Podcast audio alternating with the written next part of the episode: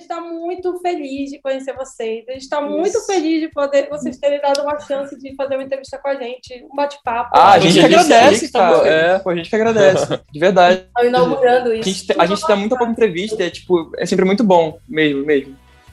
Nossa, eu já sabia que vocês iam ganhar. Quando eu vi que eles ganharam, eu falei, a gente já sabia disso. A gente não sabia não, a gente sabia com medo. A gente estava muito... Porque a gente está agora gravando o nosso disco, né? Finalizando o processo do nosso disco. E é muita despesa, né? Então a gente estava assim, cara, vamos torcer para entrar esse dinheiro, porque a gente estava fazendo conta assim, na ponta do lápis, assim, a parada. Tava bem na ponta do lápis, né? A gente entrou e foi maravilhoso, assim. A gente ficou muito feliz. E assim, a gente já... Foi conversando, você apresentou, né? Eu sou a Luciana, ela é a Natália. Tem que fazer. Nós somos de Belém, no Pará. Estamos atualmente. Ai, que massa! Que massa! A gente está aqui no Porto, em Portugal. Bem ali, né? Ah, você tem em Portugal? É uma entrevista internacional. Que isso, gente? A gente tá muito chique! Meu Deus do céu! A gente que tá chique, meu amor, que a gente tá falando com vocês. Meu Deus, a gente tá muito chique, gente, que isso? Que loucura! Eu trabalhava em Belém, eu trabalhava com produção cultural. Trabalhava com algumas bandas também, não sei se vocês conhecem, Dona Onete, Gangue do Eletro. Gente, eu não tô acreditando. Trabalhei um pouquinho com a Gabi também, a Gabi Marantz. Ah, que foda! Que foda! De vez em quando tem só um gato aqui, velho. Esse gato aqui. normal. Sei como é que é. O Durelê vai passar também, provavelmente. Festival, não, então, eu tranquei ele. Ele tá louco, porque apareceu do nada uma barata aqui em casa, aí ficaram os dois caçando. Eu fiquei, caraca, a barata ainda voa, mano. Aí tive que dar um jeito aqui e prendi, sacou? Pois aí trabalhava com banda também, então por isso que conheço aquele estúdio, porque eu fui pra Dona Onete lá algumas vezes, né, fazendo participações lá. Irado. Pô, muito legal. Ficou lindíssimo o show de vocês no festival. Foi incrível. Obrigado. Valeu. Obrigado mesmo. Assim, quando a gente viu, aqui não, quero dizer. Tá travando um pouquinho. Vamos, né? Ouvir. Quando a gente ouviu, a gente falou, nossa, tem alguma coisa especial aí? Ah, é diferente. Tem uma coisa especial antes de mim. Mas como vocês conheceram, gente? A gente tava... Eu montei esse perfil, porque é um projeto que eu já conheci há muito tempo. E, beleza, eu montei e eu comecei a seguir todas as bandas que eu já conhecia por causa dela, bandas que eu gostava. E comecei a ver os festivais para poder divulgar também. Os festivais, tá tendo bastante festival agora online. E aí encontrei E aí eu falei, vou divulgar esse festival, um festival bem legal, e vou assistir o festival para poder, enfim, ver se tem bandas legais, caçar mesmo. E aí, o segundo dia, eu acompanhei. E quando a gente estava assistindo, ela estava comigo, vendo o festival. E aí, eu falei, cara, beleza. E quando vocês começaram a tocar, a gente parou assim. A gente ficou, gente, tem alguma coisa de muito diferente desses meninos. Assim. Chamou bem a atenção. A sonoridade, assim. Aí, quando começou a tocar, as músicas foram desenrolando. Aí, quando começou a tocar, o pitaia é muito legal. Mas tem outras que são mais intensas, assim. Aí quando começou a tocar aquela paia, eu falei, gente, o que é isso? Aí começou aquela porrada, né? Aquela porrada. Aí o João começou a tocar e eu falei, gente, esse menino tá encarnando aqui o Cazuza. Agora, naquele piano. E, cara, me falam muito isso. E é uma coisa que eu não tinha percebido tanto, mas eu comecei a perceber de um tempo pra cá e eu é muito louco, porque eu não sou muito de ouvir o Cazuza, mas eu tenho uma referência muito forte de anos 80 pela minha mãe, que ela ouvia muito e tal, essas coisas dos anos 80. E uma parada que eu acho que talvez fosse meio subconsciente, assim, sei lá, mas é muito louco, né? Essa associação, assim. Eu não conheço muito o trabalho do Cazuza, eu conheço as músicas mais populares dele. Mas... total. Gente, esse menino... Tá tocando igualzinho, assim, parecia que eu tava vendo, sei lá, baixou. Eu fiquei assim, eu fiquei chocada, eu falei, cara, eu preciso falar com esses meninos, assim, eles são muito... Ai, gente, obrigado. Vocês... Obrigado, de verdade mesmo. Eu fico muito feliz. Poxa, obrigado. É muito bom a gente ver gente nova fazendo música, sabe, fazendo um trabalho bonito, é assim, me deixa muito feliz. O que a gente achou mais legal... Vocês fazem toda a construção, assim, do figurino, a estética, o cuidado com as coisas, isso assim, esse cuidado, quando a gente tem em cada ponto, É notado, é o diferencial. É. Fica muito legal. Mas é engraçado isso, porque o nosso processo de criação nesse sentido dos singles, né, de ser um de cada cor, e da gente ter essa preocupação muito estética, é uma coisa, acho que muito do Vavá, assim, porque o Vavá é um cara muito visual. Então, às vezes, a gente vai debater uma ideia pro clipe ou uma ideia pra figurino e tal. A gente entra numa rodinha, assim, e vai vendo ponto a ponto, porque realmente a gente fica nessa vibe meio megalomaníaca, assim, né? Mas de realmente tentar abordar todos os processos, assim, pra além poder... Além do que somos dois virginianos. Aí ferrou. Obcecados. Né? Leandro sofre. Caraca, às vezes já... Às vezes é difícil. E Leandro sofre mais ainda porque é um canceriano. É muita lista, é muita organização pra um canceriano, cara. É meu ascendente, sei bem como é que é. Mas eu curto mais, gente, eu não sou virginiana, mas eu sou total organização. Também. Nossa, tem umas planilhas sou aqui. Sou muito planilha, lista, certinho e tudo bonitinho. Você sempre que isso parte da música e vai... E essa estética, ela sai da música e vai pro visual, figurino e clipe e outras coisas, ou é o contrário? Realmente é uma pergunta interessante. Eu acho que é meio retroalimentação, assim, sabe? Porque a gente trabalha essas músicas que vão fazer parte do nosso disco, que vai sair agora nesse primeiro semestre, há muito tempo. Então, assim, eu e o Vavá, a gente começou a compor junto. Não junto, né? Mas cada um, no mesmo tempo, compondo sozinho junto. E essas músicas elas são de 2018, de 2017, então a gente veio amadurecendo elas ao mesmo tempo que a gente foi fazendo, 17 anos, 18 anos, 19 anos, 20 anos. E a gente chegou no ponto com os arranjos, ele ainda não fez 20, mas estamos aí nesse caminho, mas... E eu acho que muita do que a gente ouvia virou o que a gente botou nas músicas, e muito das músicas virou a gente também. Então eu acho que teve esse processo meio da gente ouvir o que a gente estava fazendo, da gente...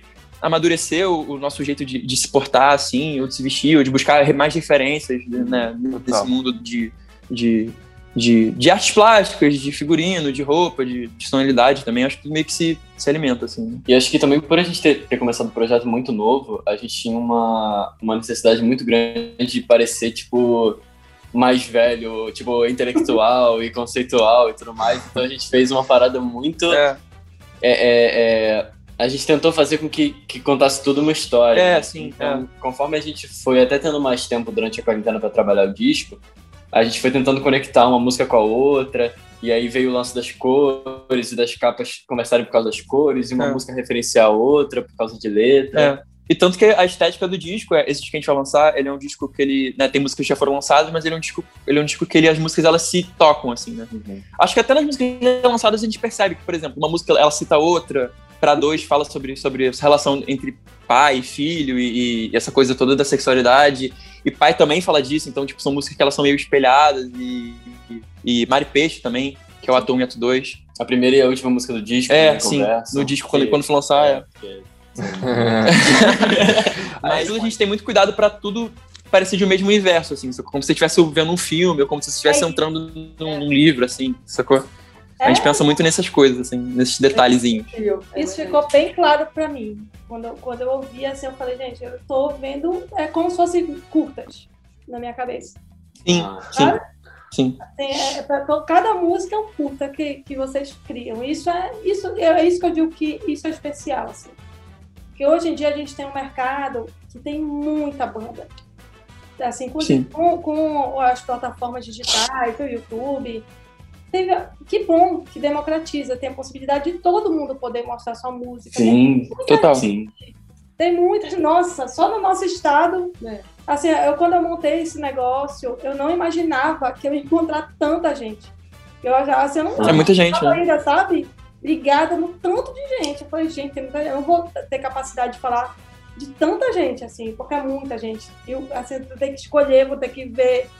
E é por isso que eu digo, assim, porque... Hoje em dia o eletrônico está muito forte, todo mundo utiliza base eletrônica para fazer a música, mas essa coisa especial ativa, isso muda tudo para mim, assim, eu acho que torna um negócio assim, completamente especial, único mesmo, porque eletrônico hoje em dia todo mundo está fazendo, sabe, assim, mas isso, sabe, ainda mais, gente, as músicas que vocês colocam, eu acho que tem violoncelo ali, né, alguma coisa assim... Tem umas bases de... Não, tem trio, tem violino, cello e viola, que a gente gravou, e metais também. A gente gravou toda a Vera aqui no estúdio, inclusive a gente tá no estúdio que a gente gravou. E a gente ficou... Coincidentemente, o estúdio de tatuagem do João. É, que é onde eu tatuo, então assim, minha mão suja de tinta porque eu estava trabalhando, né? Desculpa. Não deu tempo de limpar. Vamos na cara e na coragem aqui. Não tem aula. Mas, e aí a gente teve esse cuidado de criar, assim, todas as questões dos arranjos e transcrever, e nosso produtor também, ele foi muito cuidadoso para poder pegar as ideias que a gente tinha e traduzir mesmo, escrever em partitura e realmente trazer pra vida, assim, né? Uhum. E foi um processo muito bom, cara, de amadurecimento da gente também, ao mesmo tempo que a gente foi compondo, que a gente foi escrevendo arranjo, né? E foi muito bom gravar cordas, né, cara? E gravar metais aqui. Foi um momento a gente quase chorou, assim, porque foi... É meio mágico, né? Ver as pessoas, tipo, de orquestra tocando uma música sua, você fica assim, caraca, isso é importante. Caraca, quer dizer que porra... Fica. E na hora que você... Dá muita vida rola, na parada, assim, né? É. É lindo. No show de vocês não tinha, né? Mas a gente viu que vocês colocaram gravado.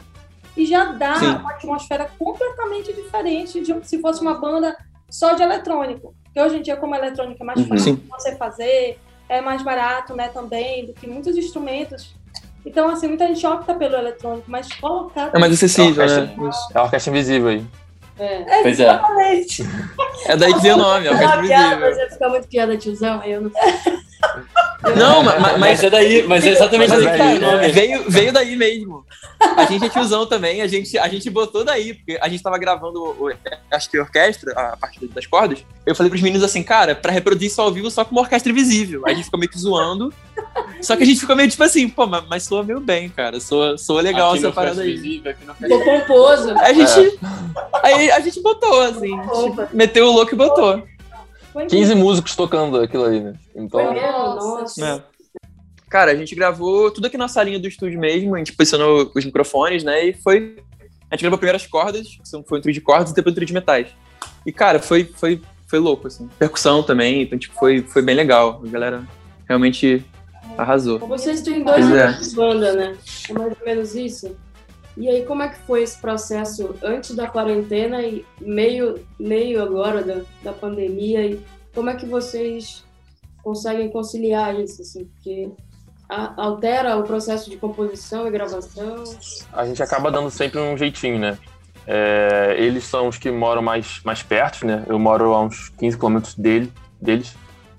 E a gente, quando não dá para se ver, quando eu vou me encontrar com eles, a gente tenta fazer tudo pela internet mesmo, né? Vai fazendo as coisas, mandando os projetos, né? Um pra cada. Eu mando pro João mesmo, assim, né? Eu passo, sei lá, uma semana lá na Tijuca, né? E aí a gente fica fazendo as coisas lá até a madrugada. É porque a dinâmica aqui, o que acontece? Eu e o Vavá, a gente é do mesmo bairro. Então a gente mora muito próximo, assim, a gente mora na mesma rua, basicamente, ao longo da mesma rua. A gente mora em duas ruas que cortam a Avenida Maracanã. É, que é uma avenida grande aqui da... Eu sempre esqueço que as pessoas não sabem onde é Tijuca, tá ligado? Você não esquece. Eu quero saber quem é que da ilha. Ah, sou eu. É o João. Lá em casa, quando teve festas epopeicas e pessoas malucas subindo no teto. É uma loucura. Há de rolar de novo. Não agora. Na verdade, uma das perguntas que eu fiz foi que eu queria saber mais ou menos como foi a história de vocês com a música. Como que vocês descobriram que vocês gostavam de tocar? Quando foi? Assim, vocês são muito jovens, né? São bebês. Então... Cara, então, a parada com a música foi muito doida, assim. A minha mãe, na verdade, começou com essa história de música na família, né? Minha mãe começou a tocar violão lá com seus 15 anos. E começou a ensinar também pro meu tio, né? Minha mãe tinha banda quando tinha minha idade, lá aos 18 anos, também 20, ela tinha uma banda. E tá. E aí, quando eu tinha 7 anos, eu ganhei meu primeiro violão. Só que eu não gostei muito, né? Negócio de corda e tal, eu não tive muita paciência, larguei no primeiro mês. Aos meus 10 anos, eu tava numa festa, tava super entediado, comecei a ficar no ritmo da música, naquelas cadeiras de alumínio, sabe? Aí eu descobri que ali tinha uma parada rítmica rolando em mim. Porque, caraca, que parada maneira, fica batucando, cara. Aí eu É, exatamente, cara. Muita energia soltando, sabe? Essa parada de significar. Aí eu fiquei, cara, acho que tem alguma coisa aí. Aí foi aí que eu comecei a me interessar mais. Passei, além de ouvir, né? Eu acho que me achei na parte percussiva mesmo. E aí eu comecei tocando carrom com 11 anos. E com 12 anos eu tava fazendo aula de bateria na minha escola. E aí comecei com 12, com 13, se eu não me engano. Minha mãe e minha avó contra todo mundo do condomínio aqui, no apartamento, no prédio, contra todos aqui. Elas me deram a bateria, eu tive que abafar. Até hoje a bateria aqui atrás é abafada, enfim, por causa da questão do volume, né? Inclusive esses painéis são para isso também, para ajudar a absorver um pouquinho. E foi isso. Aí, com as bandas, seguindo com as bandas, até que encontrei. Que bom, né? Que rolou linda história. Total. Cara, é minha vez, né? Vou falar. Então, eu comecei a tocar bateria. Por incrível que pareça. Leandro, 98. João Sotto, 2000. Comecei a tocar bateria quando era moleque. Timeline, né? Tipo, fazer uma linha do tempo, desenhadinho assim. Vavá, 2013. Mas aí, eu tinha 5 anos e minha mãe era cantora também e meu padrasto, que na real, é porque ele casou com minha mãe quando eu tinha uns 4 anos, então ele é meio que meu pai, né, assim, de criação, assim. E ele é produtor e músico, inclusive ele é o produtor da Aquino. Ele que produz a Aquino. E esse estúdio aqui é da família, então é tudo, todo mundo em casa. Mas, e aí ele sempre me incentivou muito, assim, né, tipo, então ele me dava, ele tecladista, ele me dava o teclado, eu comecei a tocar teclado, eu comecei a tocar bateria, só que aí eu entrei num colégio, que foi o colégio que eu estudava com o João, que a gente se conheceu depois, e tinha a banda da escola e eu queria muito essa baterista, mas não tinha vaga, e aí me arrastaram pro baixo, e aí eu fiquei maluco, cara, porque eu comprei um baixo que era, tipo, do meu tamanho, na época, eu tinha 10 anos, era maior que eu, cara, tem um juiz de eu tocando, assim, que nem um... Era até um mariachi, assim, tocando. E aí, eu me apaixonei, cara. É um instrumento que eu me encontrei, assim, tipo, musicalmente mesmo. Apesar de eu tocar outras coisas, né? Eu toco teclado também e tal. Mas baixo, pra mim, é a parada, assim. E... Baixo é a parada. E aí foi isso. Também fiquei pulando de banda em banda. Aí, conheci o Vavá na escola. Aí eu falei assim, pô, quer fazer uma banda? Ele falou, quero. Não, eu vou contar da forma dramática correta. Ai, o que aconteceu. Ai, por favor. Ai, meu Deus. Estávamos no metrô. E aí, João Sotto, ele fica nessa coisa de esperar pra falar. Eu tenho muita vergonha dessas coisas. Gente. Aí chegamos na estação da Santa Espenha. E aí, quando eu estava saindo pela porta, João falou assim, Vasquez, você quer fazer uma banda comigo? Aí eu falei assim, pode ser. Aí a porta fechou e ele foi embora. Incrível. 4 anos depois, aqui estamos. E foi assim que tudo começou. No último momento. Senta que lá vem a história. Vamos lá. Eu posso se aceita. E foi isso. Foi quase um pedido de namoro, cara. Eu fiquei muito nervoso. Aí chegamos em 2001. A minha família nunca foi muito de se ligar com música. O máximo meu avô... que inclusive eu tô usando uma camisa que era da banda dele dos anos 80, coincidentemente. E aí ele gostava muito de música, Covid. E aí eu lembro que com uns 4 anos eu comecei... tô limpo, galera. Uns 4 e 5 anos eu comecei a ficar obcecado com o Adriano Partimpim. Aí eu comecei a gostar muito de música. E aí, logo quando eu fui pra alfabetização, eu conheci um amigo meu, que o pai dele era, tipo, super roqueiro e tudo mais. E ele me mostrou o Guitar Hero. Aí eu olhei e falei assim, cara, eu preciso aprender a tocar guitarra. Aí o Guitar Hero fez assim, não, eu preciso tocar guitarra, sei lá o quê. Aí eu queria ser aquele... fritador, né? Guitarrista fritador. Mas eu tinha 7 anos, não tinha como ser guitarrista fritador. O melhor de guitarrista. Vai lá, o Jacob Collier, vai, um prodígio. Mas aí, quando eu comecei a realmente me conectar com música, não ser só essa parada de quero ser guitarrista fritador, coisa de criança, foi com 7 anos, logo no dia que o Michael Jackson morreu. Quando o Michael Jackson morreu, eu fui na cozinha e falei assim, mãe, o Michael Jackson era dos Beatles, né? Aí ela falou assim, não era não, meu filho. Aí eu falei, verdade, né? Era o Elvis Presley. Aí ela, não, João. Aí eu fui pesquisar. Aí eu pesquisei e fiquei obcecado pelo Michael, fiz a minha festa de 8 anos de Michael Jackson, que pode soar um pouco estranho, mas... A gente entende as complicações legais disso. Outra época. Tem um tempinho aí. E aí nisso, eu achei um CD dos Beatles, na casa, lá em casa, que era aquele CD que tem o número 1 na frente. Aí eu fiquei tipo assim, pô, chamativo, eu peguei. Aí eu virei assim, e eu tava aprendendo inglês, né? Aí eu li assim, hello, goodbye. Eu falei, pronto, entendi. Botei dentro da caixa de som, começou a tocar. Aí, you say yes, I say no. Eu fiquei, caraca, eu amo os Beatles. Essa tá fluente. É isso que eu quero fazer na minha vida. E aí, o resto foi... Não, fala do One Direction, pô. Ah, verdade. É um momento importante. Minha vida, ela segue por obsessões musicais, que passou pelos Beatles... Green Day, Arctic Monkeys, foi uma obsessão muito grande também. Aí chegou na mais importante de todas, depois dos Beatles, porque Beatles não entram na conta, que foi One Direction. One Direction foi a obsessão mais importante da minha vida. E, inclusive, várias das músicas do álbum foram compostas imaginando One Direction. Tipo Peixe. Peixe é uma música que eu fiquei muito inspirado no One Direction. Ele fala assim, mano, ouve essa música aqui. Aí ele botou uma música do One Direction que tem um arranjo de cordas assim lindo e tal. Aí a gente ficou assim, cara, acho que dá pra fazer essa porra aí. Dá pra fazer, cara. Aí a gente fez. Eu tenho foto com 15 anos, fantasiado numa festa de Halloween de Harry Styles, com borboleta tatuada na barriga. Era uma parada transcendental. Era uma paixão. Depois disso, eu nunca tinha tido banda. Aí a primeira banda que eu formei foi Aquino. E aí, o resto é história. Isso. Aí foi isso. Essa história é outra história que dá um filme, né? Maravilhoso. Então, a gente vai fazer uma teologia, na verdade.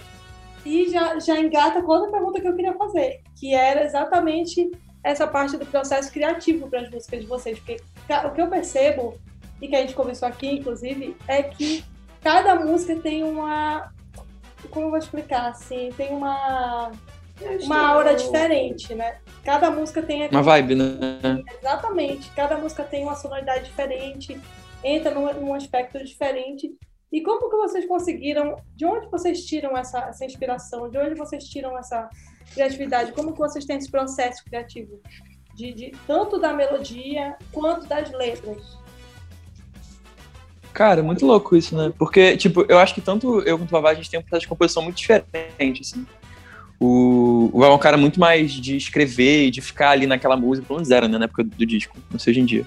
É que hoje a gente tá compondo muito mais juntos, os três, que é uma parada que a gente não fez no primeiro disco. Então, os próximos trabalhos, como viram, são muito mais os três compondo juntos, né? Mas esse primeiro trabalho a gente fez muito segmentado e eu sou muito de vomitar, assim. Então, tipo assim, eu pego o violão, o Vavá aperta o gravador, eu vou lá, toco, só finalizo, dou uma agitadinha aqui e ali. Marca uma música que foi feita de improviso, a música inteira. E aí, mas depende muito, né? No meu caso, eu não sou muito sutil, não, eu acho, inclusive. O João, ele é bem direto, enquanto eu fico mais nessa coisa de Luzia, pitaia, peixe. O Vavá é o cara da metáfora. Entendeu? O João é mais, pensa comigo um segundo, meu bem. Pra quem era amigo não vivia sem. É mais assim, dedo na ferida, dedo na cara. Não, tudo nesse álbum, quem tá cantando foi que fez a letra. Só tem uma que não é, que é a que o Lelê canta, mas aí ainda não saiu. Depois que saiu o álbum, a gente fazia entrevista pra falar do álbum. Esse momento histórico que o Leandro cantando. É verdade. Porque Luzia tem gente, Luzia me impactou, assim. Assim, a sonoridade, Luzia sabe? Foda. A sonoridade parecia que... Eu fiquei até com medo um pouco. Falei, gente, acho que... Mas isso é bom também. É bom, porque parecia um filme, sabe? Sabe aquele filme? Sim, total. Eu falei, gente... É um thrillerzão. Tava tudo escuro. Eu acho mó vibe Midsommar, assim. Isso! Uma parada meio louca e tal. Com certeza. É isso. É porque eu acho que o nosso processo criativo, ele é muito cinematográfico, assim. A gente é meio viciadinho em filme, assim. E a gente sempre tenta... Isso de ser o adolescente que queria parecer intelectual. A gente só queria parecer cool. A gente falava, não, porque... Você já viu Tchaikovsky? Sei lá o que, bababá. Aí hoje em dia a gente já tá tipo assim, mano, foda-se Tchaikovsky, vamos embora. Se o Alex também pode, porque a gente não pode, pô. Foda-se, Che Cláudio. Ah, mano. Pois é. É, pô. Gente, você viu a maratona de cinema russo? Sei lá o quê? Nossa, cara. Assistir cinema russo foi difícil. Ah, é, quando eu forcei a barra pra assistir cinema russo, eu sofri. Coisa chata. Sofri. Mas enfim, passamos dessa fase. Mas, enfim, mas até hoje em dia a gente guardou esse difícil de ser muito cinematográfico, assim, do que a gente tá fazendo. Todas as músicas, elas têm coisas de ambiência, né? Pai começa com o barulho da rua e Luzia tem o barulho dos pássaros. Porque a gente procura muito ambientalizar a música na floresta, assim. Como se fosse um passeio de carro na floresta e tudo que o Vavá pode explicar melhor. É porque o que acontece? A música, eu fiquei imaginando, dentre as várias coisas da música, com um cenário que foi quando eu tinha 9 anos até os 11, eu morei com a minha família lá em São Gabriel da Cachoeira, no Amazonas. E aí eu fiquei imaginando, tipo, isso como cenário para toda a história desenrolar. E eu também passei muito tempo também dentro disso, mas acho que não tanto, que foi em Rio Branco, porque meu pai, ele mora em Rio Branco, e aí no tempo que eu ia para lá, eu passei muito tempo também dentro desse imaginário da floresta amazônica e de tudo, e eu queria muito passar isso pra música, e aí a gente achou... E é louco, né, porque a viagem, ela é meio que um não lugar, né, se você parar pra pensar, assim, as pessoas, tipo... viajando, assim, entrando em viagem de Chihiro. Sou eu que faço geografia, não é você. Essas malucas. Não, mas é porque, tipo... o cara faz geografia, o cara faz artes, é um debate, assim, de metafórico, total. Não debate nada, eu não sei nada da minha faculdade, eu tô perdido. É, complicado. É simbólico mesmo, porque pra gente também isso é muito forte. Vocês falaram dos pássaros, eu tava pensando, outro dia a gente foi aqui no... É reserva? Uma reserva? É um parque natural. E aí você falou do canto dos pássaros. Engraçado, não tem muito isso aqui, né? Não houve, assim, porque é muito... A gente também é lá da Amazônia, então a floresta é diferente. É bem fechada e tem muito barulho. Uhum. Porque tem muito barulho dos animais, do vento, batendo nas folhas, e é muito barulhento. E aqui... A floresta é um pouco mais separada, digamos assim. As árvores, as copas são mais... Menos denso, né? E é muito silêncio. Muito não silêncio. Tem barulho, assim. Não tem pássaro, não tem pouco. Porque a gente vai entrar na primavera ainda, então tá meio frio ainda. Tá tudo meio inverno. E aí eles já foram, né? Daqui a pouco eles voltam. Mas isso que a gente falou... Mas engraçado isso, porque eu não tenho esse tipo de lembrança, sabe? Dessas paradas mais específicas, de tipo, o vento passando entre as árvores e tudo mais. Porque acho que como eu era muito, muito pirralho, porque acho que com 12 anos eu parei de visitar. É tudo meio, tipo, grandioso pra mim, aquela coisa de, tipo... Você vê floresta até você não conseguir mais enxergar, tipo, até o horizonte, a floresta, apareceu uns bichos muito doidos, assim, porque quando eu morava lá na vila onde eu morava, aparecia, tipo, cobra e sapo, e eu ficava, tipo, assim, caraca, parada doida, um sapo, mano, um sapo! Porque vindo, tipo, aqui, pô, porque eu só morei no Grajaú e na Tijuca, que é tudo aqui dentro da Grande Tijuca, e mesmo com a floresta da Tijuca do lado, não tem nenhuma comparação. É. A parada é muito mais real ali, né? E eu fiquei abismado, assim. Então, tudo na minha cabeça é uma parada meio cinematográfica mesmo, de tipo, caraca, a floresta amazônica, irmão. Eu acho engraçado isso. E acho que o que eu passei pra música foi mais essa visão de criança mesmo. É, de meio que maravilhamento, né, da situação e tal. Eu acho muito louco, porque, tipo, eu tenho o clipe também de Luzia, e foi feito totalmente sem conexão, assim, né? Mas é engraçado porque tem as conexões, né? Tipo, o fundo verde, hoje eu olhando, eu vejo como se fosse, tipo, a floresta mesmo, assim, sacou? Tipo assim, meio que a pessoa imersa, assim, num rolê totalmente meio claustrofóbico, assim, também. E na minha cabeça eu vejo muito o filme, aquele Princesa Mononoke, do estúdio Ghibli, que é um filme que também fala dessa coisa meio violenta da mata fechada, assim, que é uma parada que eu acho que tem muito na música. Que essa coisa, essa visão meio mais assustadora mesmo, meio que assombra, assim. Eu acho muito louco. E aí eu queria perguntar outra coisa pra vocês. Pra mim, principalmente por esse momento que a gente tá vivendo agora, Pai é uma das músicas mais emblemáticas, assim, de vocês. Todas são maravilhosas, eu amo todas, eu ouço aqui todo dia. Mas Pai me impactou muito porque Primeiro que a gente está vivendo um momento muito pesado, assim, no Brasil, no mundo, mas no Brasil, cara, toda notícia que a gente vê é triste, assim. E essa música impactou muito porque revisita muito uma outra época em que a gente também estava vivendo um momento muito pesado no país, sim, né? Sim. A gente revisita essa música desse momento.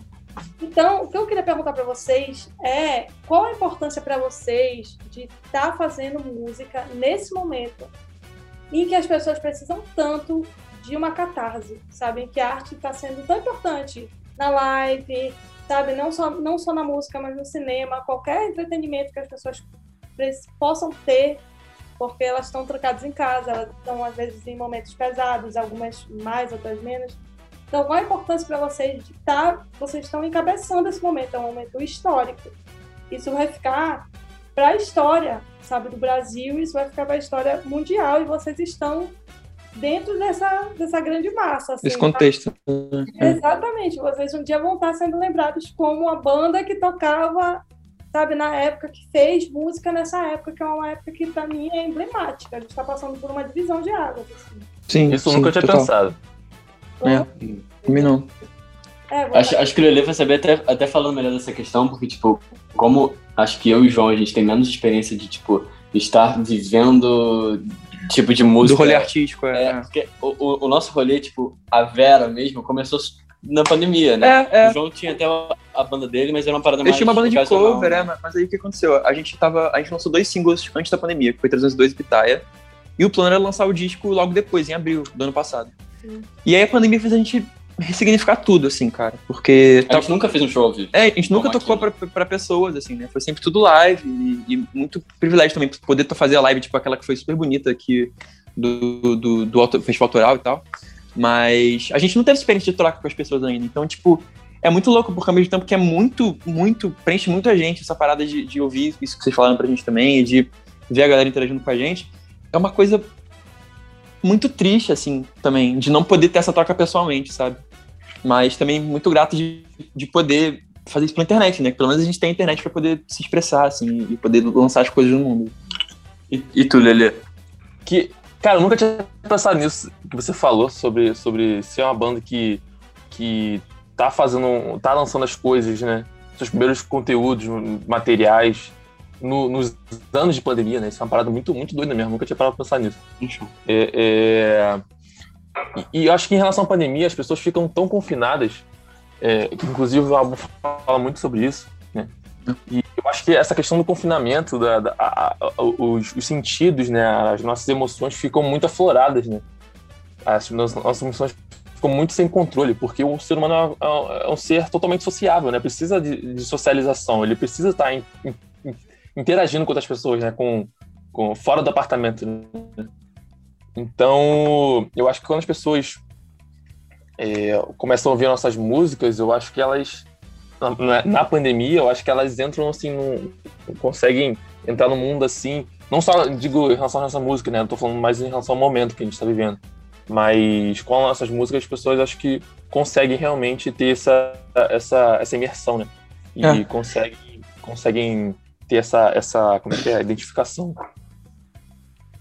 Principalmente porque tem músicas que são muito animadas, assim, sabe? São essa do 302, sabe? Tipo, a Pitaia. São músicas que são, assim, alegres, pra cima. Eu acho que as pessoas meio que precisam disso agora, assim. Até pra lembrar, né? Total. Como que era, sabe? Enfim, acho que tem que manter uma energia certa, assim, meio elevada agora. E vocês trazem. Total. Mesmo com as músicas muito tristes, a gente tenta fazer algo, não feliz, mas deixar algo menos, né, tristão, né, vamos dizer assim. Né, sei lá. A música tem uma parada mais caída, assim, mas a gente tenta jogar um ar mais de positivismo, né, pra parada. Enfim. Eu acho que até no conteúdo que a gente produz, né, acho que a gente sempre tenta fazer uma parada mais... Até porque a gente é bobão, né? Não tem o que fazer. A gente é bobão. A gente é bobaço. Já assumimos esse posto, não tem problema nenhum falar que a gente é bobo, porque a gente é bobo. Não é questão da idade, sacou? A gente é bobo. Tipo, é bobo. A gente também é. E a expectativa do primeiro disco, então, já que vocês ainda não tocaram ao vivo? Já bolaram alguma coisa, assim, uma... já deve ter feito 1010, né? Sinceramente... Não. Eu tenho medo de chegar e só conseguir chorar. Oh, tipo, sério, assim, eu tenho medo de chegar e só chorar que nem um idiota, assim, não conseguir tocar nada, tá ligado? Vai ser uma puta emoção, vai ser uma emoção enorme. É. Nossa, é. Ah, eu queria isso. Aí, okay, cara, eu nunca vi propriamente um show. É, porque ele começou a tocar na banda depois. É, começou a ver. Vai ser emocionante. Nossa, vai ser muito emocionante. Vai ser muito legal. Vai ser lindo. Como é a minha primeira banda e a gente nunca fechou. É, nunca fechou pra. Cara, pra ser uma noção, a primeira live que a gente fez no Instagram mesmo, isso lá em. No começo da pandemia, lá em abril, eu tremia. Eu me tremia todo. Tipo assim, 100 pessoas vendo, tipo assim, cara, eu vou errar. Muita... Eu realmente sentia aquela pressão, assim, de. Então eu tô perdendo nervoso de palco aos poucos. Isso só com o celular, né? Eu não conseguia parar de rir, não tava dizendo, ah, pô, João! Eu conseguia parar de rir. Igualzinho. Rir de nervoso. Rio de nervoso. Então a gente perde nervoso aos poucos. Ai, gente. Mas tem sido mais tranquilo, ultimamente. Não, agora a gente tá já... A gente vai pro novo nível que é fazer pra pessoas de verdade. Então assim, a gente vai subindo escadinhas aos poucos, entendeu? Para as pessoas que estão gravando o nosso show. Pois é. Não, mas eu acho que até vai ser muito legal, porque você já tem, sei lá, uma intimidade muito maior com os arranjos, com a música, com... Total. Com a letra. Entre a gente também, assim. Entre a gente mesmo. E isso é muito bom, porque, tipo, o Leandro entrou na banda, né, porque, tipo, eu e o Vavá da escola, e não tinha uma banda propriamente, a gente tava fazendo as músicas e tal, mas era um conceito muito, muito aberto ainda. E aí, na faculdade, eu conheci uma amiga minha que ela é da ilha, dele do Governador, que é onde o Leandro é também, que é, tipo, um lugar um pouco mais afastado da Tijuca. Mas é o quê? 40 minutos de carro. É uma ilha, literalmente. E aí ela falou, cara, tem um amigo meu que ele toca bateria, mas ele não sei se tá com banda ou não, mas fala com ele. Aí chamei o Leandro pra gente fazer um ensaiozinho, ele achou que eu ia vender Rinodê pra ele. Ia vender ele num produto de... num esquema de pirâmide, assim. Você já conhece o meu esquema de pirâmide? Ele não falava nada, só falava do início de algo assim, não, tô com algumas músicas, não sei o quê. Eu falei, como assim, cara? Me fala tudo o que é, tá ligado? Pô, eu não entendi nada, assim. Olha só, tem algumas músicas aqui, precisa de um baterista, quer ou não quer? É que ele mas ele topou. Sério, ele gosta de mistério. Tu não viu o que ele fez lá? Um rolê pra pedir pra fazer a banda. Você quer participar? Um mise-en-scène, uma banda. Tem sempre isso, galera. Tem que ser o drama, entendeu? É o drama e a timidez. Você equilibrando ali, entendeu? Mas aí o Leandro entrou e, cara, a pandemia, tirando o que foi péssimo, horrível, péssimo, assim, o lado que a gente tá tendo, o lado bom disso, realmente a gente ia amadurecendo, assim, como um instrumentista, a gente realmente tocar junto e olhar um pro outro e saber o que fazer sem nem falar, assim, sacou? E a gente tem uma convivência, tipo... mais longa, forçada, né? Porque a gente não se vê todo dia. Quando a gente se vê, a gente passa uma semana junto. Aí passa 2 sem se ver, uma semana junto. Então a gente passa muito tempo junto e tocando, trocando ideia e produzindo tudo junto. Então a gente acabou se conhecendo talvez até mais do que a gente teria tido essa oportunidade. Ao longo, se fosse numa vida normal, assim. Com certeza. O nível de intimidade, assim, foi bizarro, né, na pandemia. Amplificado, né? Mas, enfim. Acho que isso é bom, né? Porque a intimidade traz também a afinidade, até mesmo na hora que você o som tocar. Isso é uma coisa que a gente consegue perceber. Quem tá no show, quem tá... E até essas discussões mesmo, assim, em relação a, tipo... Você falou essa coisa dessa responsabilidade, né? De estar na quarentena e ser meio que um alento pras pessoas. E a gente discute muito sobre isso, de, tipo assim, qual é o nosso papel aqui, sacou?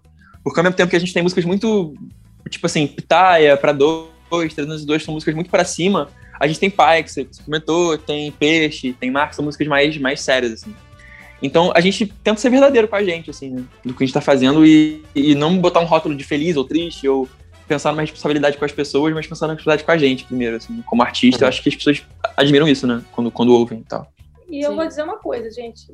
Eu que já ouvi tudo, posso dizer. Eu não acho triste. Eu acho bonito, assim. Eu acho mesmo? Uma música muito bonita. Não sei sobre o que é, gostaria de saber, porque eu fico curiosa, principalmente, mas o que aconteceu com o João? Qual? João mesmo. Que ele fala tudinho que o João tá meio mal, tá acontecendo alguma bad na vida do João ali. Então, é pra ele. É pra ele, eu fiz pra ele, cara. Ô, João! Ou pra ele, sei lá, ou pra ele. Eu fiz pra esse João aqui, entendeu? Ele tava cabisbaixo, eu falei, pô, Vavá, vem cá, sabe? Não fica assim não, cara. É, entendeu? E aí foi lançado, saiu. Não é nem um pouco triste, eu não acho nada triste. Na verdade, nenhuma. Só a Luzia, que ela não é triste, ela é cabulosa. Ela é cabulosa. Eu acho creepy. Bonito, eu acho o Peixe... Cara, que música bonita. Essa música podia ser parte de um musical. Peixe é lindo. Sabe, assim? Uhum. Porque pra mim é um musical isso. Façam logo esse musical. Por favor. Que é lindo. E Peixe é quase minha resposta pra ele, que eu falo o nome dele em Peixe. É verdade. Ele fala, faz uma música pra mim e eu falo o nome dele por extenso. Exatamente, porque o Vavá é um cara mais técnico. Então, ele faz quase as questões de nascimento na música, né? João Sotto, bababá, bababá. Quase uma parada... Você... eloquente. Não, você vê que o amor João é pro João Sotto. O amor é só entre eles dois, né? Você vê que nunca me bota no mentira. Aí, né? Mentiroso. Você vê... Gente. Mentiroso. O Canceriano aqui está com ciúme, tá? Ouve mentira. Bem, Lelê, tudo vai passar. É, sai de casa, Lelê. Sai da ilha, Lelê. Vem pra Tijuca. Aí eu vou mesmo. Muito mais. Realmente é muito, muito bonito. As músicas não são tristes, elas são músicas bonitas. E tu fica imaginando. Mas legal essa visão, legal. É, talvez ela seja um lugar mais contemplativo do que triste. Né? Pra mim é. Isso. Eu não me sinto triste quando eu ouço vocês. Eu gosto, porque é uma história, entendeu? São histórias e tem leveza. Tanto no Peixe, que é maravilhoso, sabe? Tem todo um acorde, melodia incrível. Sim. O mar também. É incrível. Sim. Todas que são músicas, eu não diria tristes, eu diria um pouco mais introspectivas, assim. Sabe? Sim, é. A gente tinha muito medo disso, assim, de ficar uma coisa meio maçante pra pessoa que tá ouvindo, sabe? De ficar meio tipo assim, ai, porra, que saco, mais uma música triste. E eu admito que Pai foi a minha maior preocupação, sabia? De achar que a galera chama uma música meio nada a ver, porque é uma música muito pessoal, assim. Eu fiquei tipo, com medo da galera ficar tipo assim. Não entendi esse rolê, tá ligado? Meu maior medo era eu revoar. Porque francês, eu pensei assim, dessa vez não passa. Dessa vez não vou aceitar. Dessa vez não passa. Não é possível que a galera vai aceitar uma música em francês. A gente tá testando a galera, né? Eu só em russo depois. Qual é o nível de francês de vocês? Se vocês falam fluente. Né? A gente não fala nada. É tudo no Google Tradutor. Eu falo só a música dos Beatles. Michel, ma belle, sont les mots qui vont très bien ensemble. Só no francês é francês de borderline. É uma frase. E ainda faço a mão italiana pra fazer. A Lu falou, quando ela ouviu, eles gastaram todo o francês deles. Aí gastamos pra caralho. Desceu o caminhão de francês na gente que a gente foi, só no escrevendo palavra por palavra assim. É muito bom. Ai, gente, sabe o que eu queria? Eu queria que vocês... Na verdade, o Vavá já falou. Os discos, assim, não sei se são os discos que mais ele curte. Eu queria que vocês falassem, assim, 3 discos ou bandas que vocês, assim, sempre ouvem, vira e mexe, vocês ouvem de novo, que são do coração, assim, sabe? Comfort Music. Vocês pegam lá... Ó, a gente pode falar um ao mesmo tempo aqui, eu acho. Ao mesmo tempo? Ele tá preparado? Vai, manda. Não é pra falar o nome de verdade, é pra falar o apelido do disco, tá? Ah, tá. Tá bom. Ah, tá. O apelido do disco serve, tá bom. Vamos lá. Tá bom. 3, 2, 1... Disco do tênis. Isso aí. Esse é o nosso disco caudazão, assim. É o nosso estrela guia, assim. Nosso como é que fala? Do Santo Graal. É o disco do tênis, do Lô Borges, de 72. Foi um disco que introduziu muito de música brasileira pra gente, no sentido de, tipo, ser uma parada mais próxima do que a gente ouvia. Porque acho que a gente é tão bombardeado com música internacional que a gente acabou se conectando com música internacional primeiro, pelo menos dizendo por mim, não sei, o João e o Leandro. E aí, quando eu já tava começando a ouvir música brasileira há algum tempo, ter ouvido o disco do Tênis, que é um disco que mistura muito bem, tipo, música, principalmente inglesa, com a música brasileira, aí eu falei, caraca, esses malucos da música mineira são... Brabo. Lançaram a braba nisso aí, e aí, caralho. A partir desse disco que eu fiquei obcecado, aí eu ouvi o Clube da Esquina, aí acabou. Mas foi muito isso, e esse processo foi muito enquanto a gente tava fazendo as músicas, entendeu? Tipo, o disco do Tênis é um disco muito experimental, mas a gente se identificou muito, porque o Lô Borges ele tinha na cidade quando ele fez também. Exato. Então a gente ficou numa coisa tipo assim, pô, cara, se esse cara consegue fazer esse gênero... Consegue fazer pelo menos a gente, 50º. Se a gente fizer um quinto do que esse cara faz, a gente já tá felizão, assim, sacou? De questão de arranjo e toda a galera de Minas tocando, do Tony Horta, do Beto Guedes e tal, que é uma galera que a gente admira demais. E tem alguma referência mais atual de que vocês queiram falar? Ou cada um fala, ou todo mundo fala junto? O disco internacional, Leandro? Canadense? Canadense? Canadense, pô. Sei qual é. São dois, vamos lá. Canadense, Leandro. O primeiro? Canadense. 3, 2, 1... Dog! Isso aí! Dá pra ver a referência do Mac DeMarco em vocês, assim. Eu consigo perceber. O Lelê é apaixonado por ele. Eu amo também o Mac DeMarco, assim. Ele é incrível, né, cara? Ele é incrível. Ele é maravilhoso. Ele é meu objetivo, assim, sabe, de vida, assim, tipo... O cara que faz tudo bem, assim, vive muito, de forma muito simples, sabe? O cara total, tem a vida dele, tipo, fuma o cigarro dele na paz dele, sacou? Tipo, tá ligado? I love to play my instruments because it makes me happy, tá ligado? É muito bom. A Lu produziu. Você tava produzindo o show dele? Não, agora eu já pensei. Também. Quê? O Mac DeMarco tocou na edição, acho que foi a 11ª. Foi 2015 que o Mac DeMarco... Pô, que foda. Qual a senhora que lembra? Caraca, eu não sabia. Aí, então, aí ele tocou, só que assim, é festival, né? Então é muito rápido. Eu lembro, eu me lembro bem que eu fui comprar os cigarros dele, porque... Olha, tá na rua... Ele fica fumando no palco. Compra um Malboro aí do Mac. Eu falei, tá, compro. Aí foi lá... Caralho! Porra, que foda. Ele foi pra Belém, parece que do Peru, ele tinha um voo, assim, atrasou e a galera tava, sabe, daquelas que você tá ferrado, já tá no aeroporto um tempão, tá tão cagado. Aí ele pegou, aí chegou, aí precisava tomar uma bebida, né, uma gasolina, aí a galera... Ele desceu pra fumar e tinha um dos caras da banda, que eu não vou saber quem é agora. Só se eu ver, eu lembro. Aí eu falei, eu trouxe o cigarro. Porra, cara, esse cara ficou muito feliz, cara. Ele falou, meu Deus! Aí eu falei, e o isqueiro? Ele, meu Deus, trouxe o isqueiro também! Aí eu falei, você quer uma cerveja? Ele falou, quero. Só que assim, a gente separa a bebida da galera do... Tipo, vamos, sei lá... É uma banda com 5, então vai 20 cervejas. Vai um kit, assim, do camarim. Porra. Aí eu fui lá buscar a cerveja dele, aí peguei uma long neck, assim. Aí deu a garrafa pra ele e falou, posso pegar a lata? Aí eu falei, como? Aí ele falou, lata. Isso tudo em inglês, né? Aquele macarrônico, assim. Eu falei, tá, pode, é a mesma coisa, é a mesma coisa. Ele falou, mas eu prefiro a lata. Eu falei, o cara é muito indie, meu. Muito indie, cara. O cara é roots, mano. O cara é roots pra caraca. Ele é muito... O show dele foi muito legal. Eu curto muito, pô, cara. Muito. Acho muito. A gente amarra demais esse disco. É engraçado, porque a gente ouvia muito quando a gente tava compondo as músicas. E tem muito paralelo, porque a gente fala muito de pai, né? São os três traumatizados com figura paterna, assim. E aí... Cada um em nível diferente. Tá cada um no nível, a gente vai só distribuindo trauma aqui, ó. Joga tá um trauma pro outro. Cara, gente. E só vai. E aí tem pai que fala de pai, tem pra dois que fala de pai. Tem uma qual que fala de pai? Todas as músicas falam de pai. Todas falam de pai, é tudo um complexo meio louco, assim.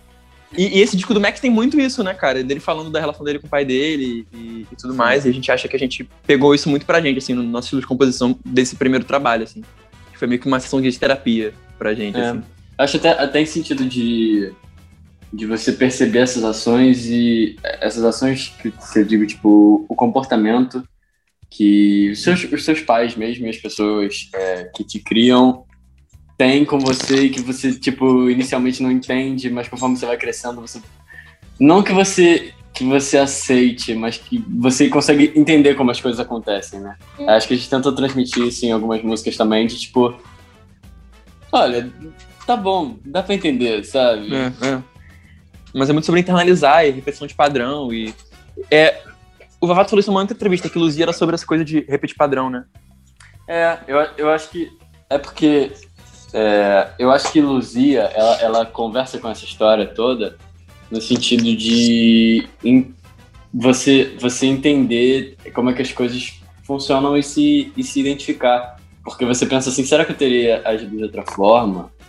Quanto às questões todas da vida. E tem até uma frase que eu não sei nem como é que eu botei na música, mas eu acho muito bonita, que é... Cara, dando tapinha no ombro, assim, né, Dilma? Não, é porque assim, eu acho... Belo trabalho, eu mesmo.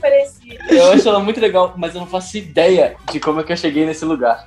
Que é o terceiro verso, é... Nascida de novo, em meio a tucanos, não era a primeira vez que vi a floresta... Aí, o mundo é uma festa no banco de trás. Aí fiquei pensando sobre isso, de tipo, no banco de trás, quando você não tem responsabilidade...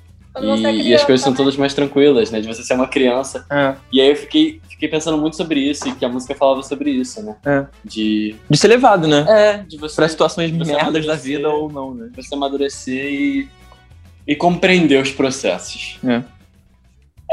Mas eu acho que isso é muito maneiro. As letras de vocês são muito maneiras. O jeito como vocês compõem. E cada um de vocês compõe, né? Então é muito interessante isso.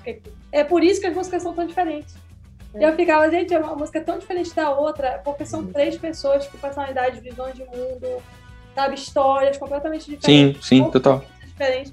Isso é muito maneiro, porque todas são maravilhosas e todas são únicas, assim. Sim. Que é a visão de vocês. É, acho que é muito bom. O casamento aí. Obrigado. Também o toque do Sidão, né? Toque mágico do Sidão. Sim, é verdade. Verdade, a gente tem que falar dele, que é o... Aí o Sidão controla as nossas doideiras. Porque meu padrasto, né, que falei que é a música, que é o produtor da banda, ele é o quarto Aquino, não tem o quinto Beatle? É o quarto Aquino. O George Martin e os nossos Beatles. Porque o que acontece? A gente é muito novo, assim, né? Eu tenho 20 anos, o Vavá tem 19, o Leandro tem 22. Então a gente não sabe teoria musical, a gente não sabe... Não, olha só, o Leandro é produtor musical. Não, o Leandro é produtor, mas eu digo, tipo assim, numa parte mais macro da situação, tipo assim, de... Porque o Leandro também é artista, né?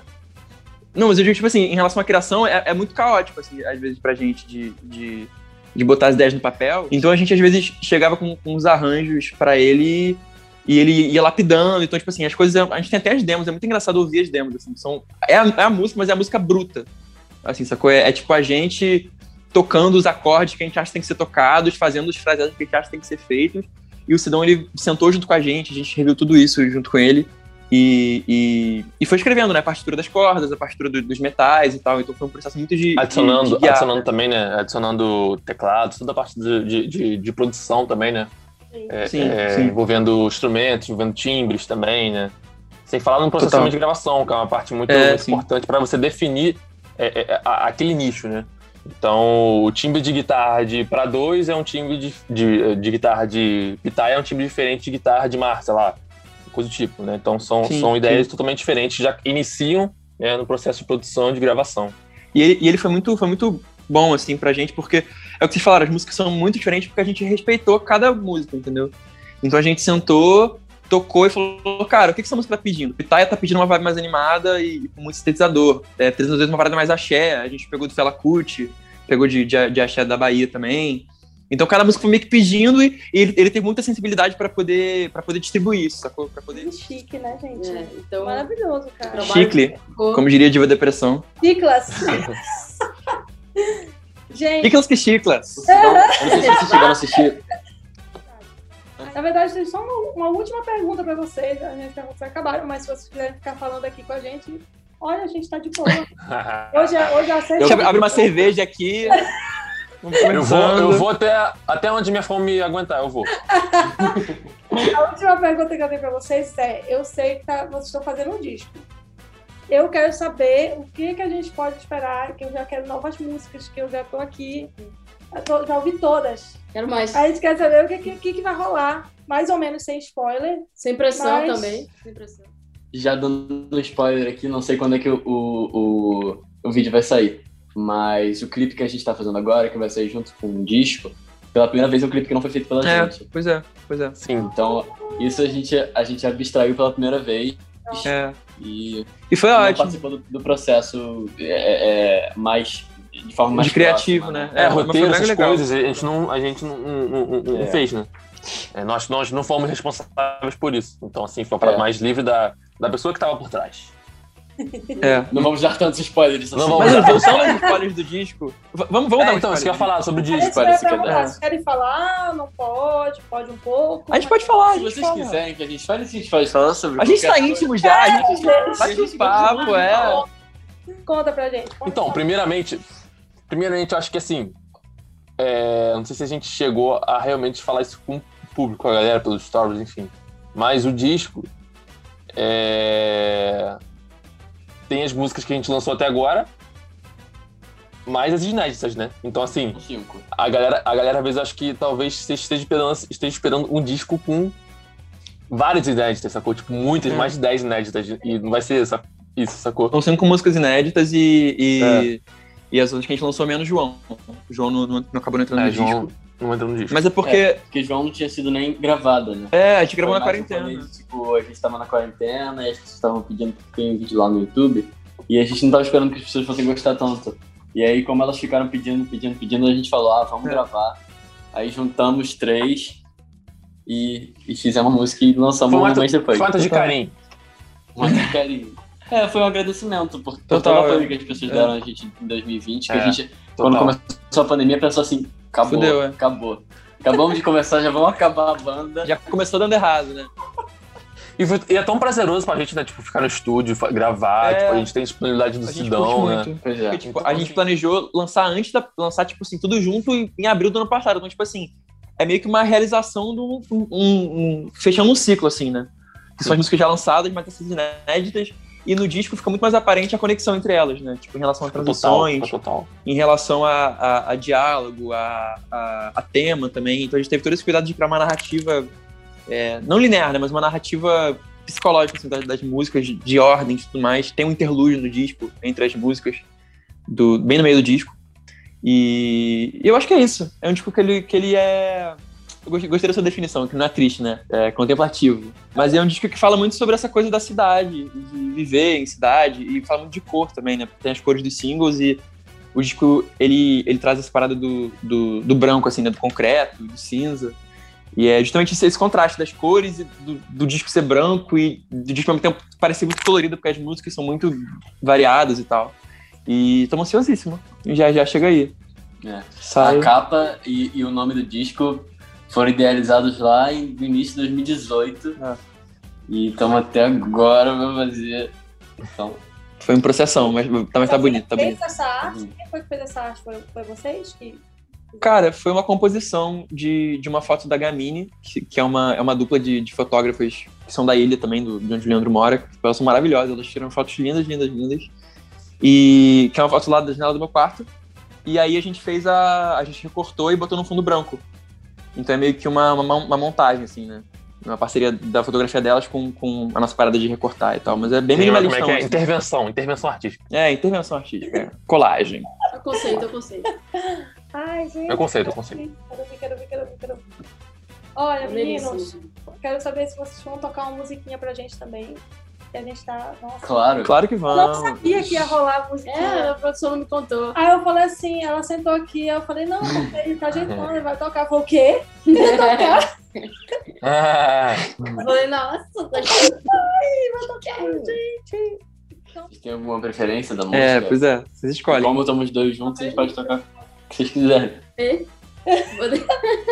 Vou deixar pra ti, escolhe. Eu não, vai ser pra mim mesmo. Não, claro. Todo dia eu quero ouvir o vivo agora. Um,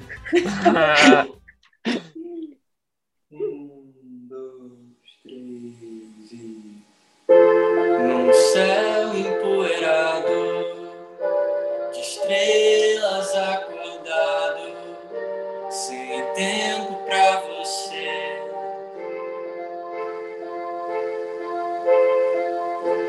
O frio entre as montanhas, o Grajaú à noite, sozinho dá pra perceber. Peixe, vê se não volta pro mar, que a maré alta não impede a onda de quebrar. Peixe, eu não vim pra me molhar, mas mas com a chuva lá fora não tá fácil secar. No meio da cidade, no final de dezembro, o início do meu carnaval. Passando pelos quartos e quadros abstratos, de Clint a João Sotto, peixe, vê se não volta pro mar, que a maré alta não impede a onda de quebrar. Peixe, eu não vim pra me molhar, mas com a chuva lá fora não tá fácil me secar. Mas não, eu não faria diferente, não. Pra que fugir? Não, eu não faria diferente, não. Eu fico aqui. Peixe, vê se não volta pro mar, que a maré alta não impede a onda de quebrar. Peixe, eu não vim pra me molhar, mas com a chuva lá fora não tá fácil me secar.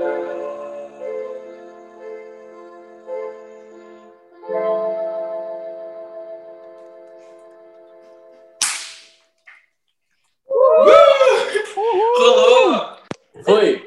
Essa é peixe não faz, mano. Nossa, ficou muito bom. Vamos, João. Mas é você que vai tocar só agora. Não, toca na guitarra. Não?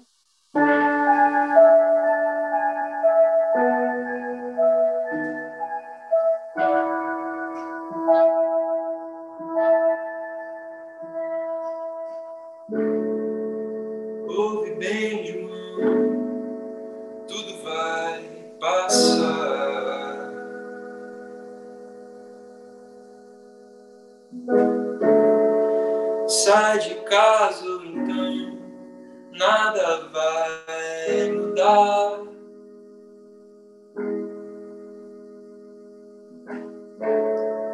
Já vivemos tudo e faríamos de novo.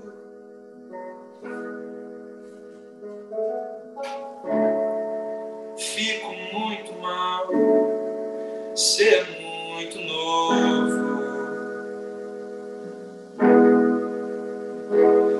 Eu sei que é difícil passar por isso novo assim, mas pensa bem só em como as coisas boas superam.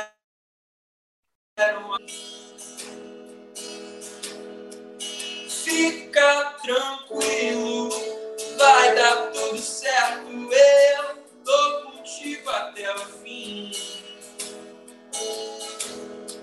O amor cura tudo, é só olhar pra frente, acredita em mim.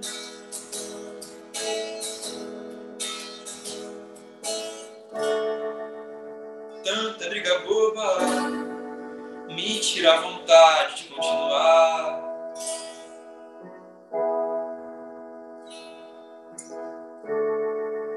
Mas certas pessoas é melhor deixar pra lá.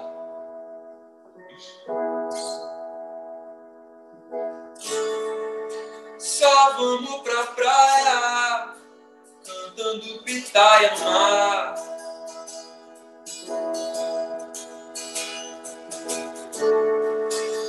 sei que a vida é falha, mas contigo eu não vou falhar. E eu sei que é difícil passar por isso novo assim, mas pensa bem só em como as coisas boas superam as ruins. Fica tranquilo, vai dar tudo certo, eu tô contigo até o fim. O amor cura tudo, é só olhar pra frente e acredita em mim.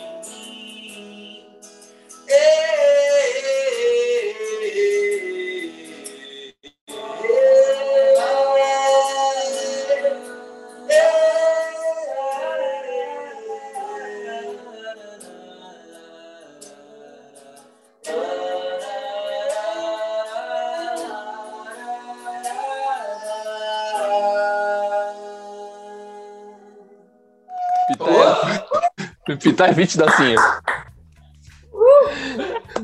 Ficou ótimo! Ai, ai. Eu nem Pitar Unplugged, é Pitar Only One Plugged. É.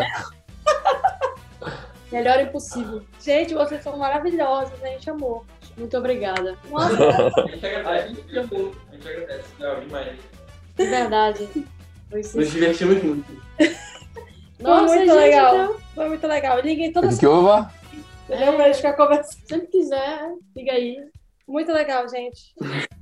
Obrigada pelo tempo. Obrigada pela disponibilidade. Foi incrível. Demais.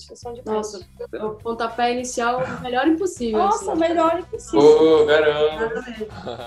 Gente, mas que bom. Foi prazerzaço. Chame a gente mais vezes, tá bom? A gente gostou muito de vocês. Venham ao Brasil. Vocês são mais fofas. Vocês são mais fofas. Super simpáticas. Vocês que são, de verdade, gente. Valeu, gente. Nossa, foi muito bom. Muito delícia.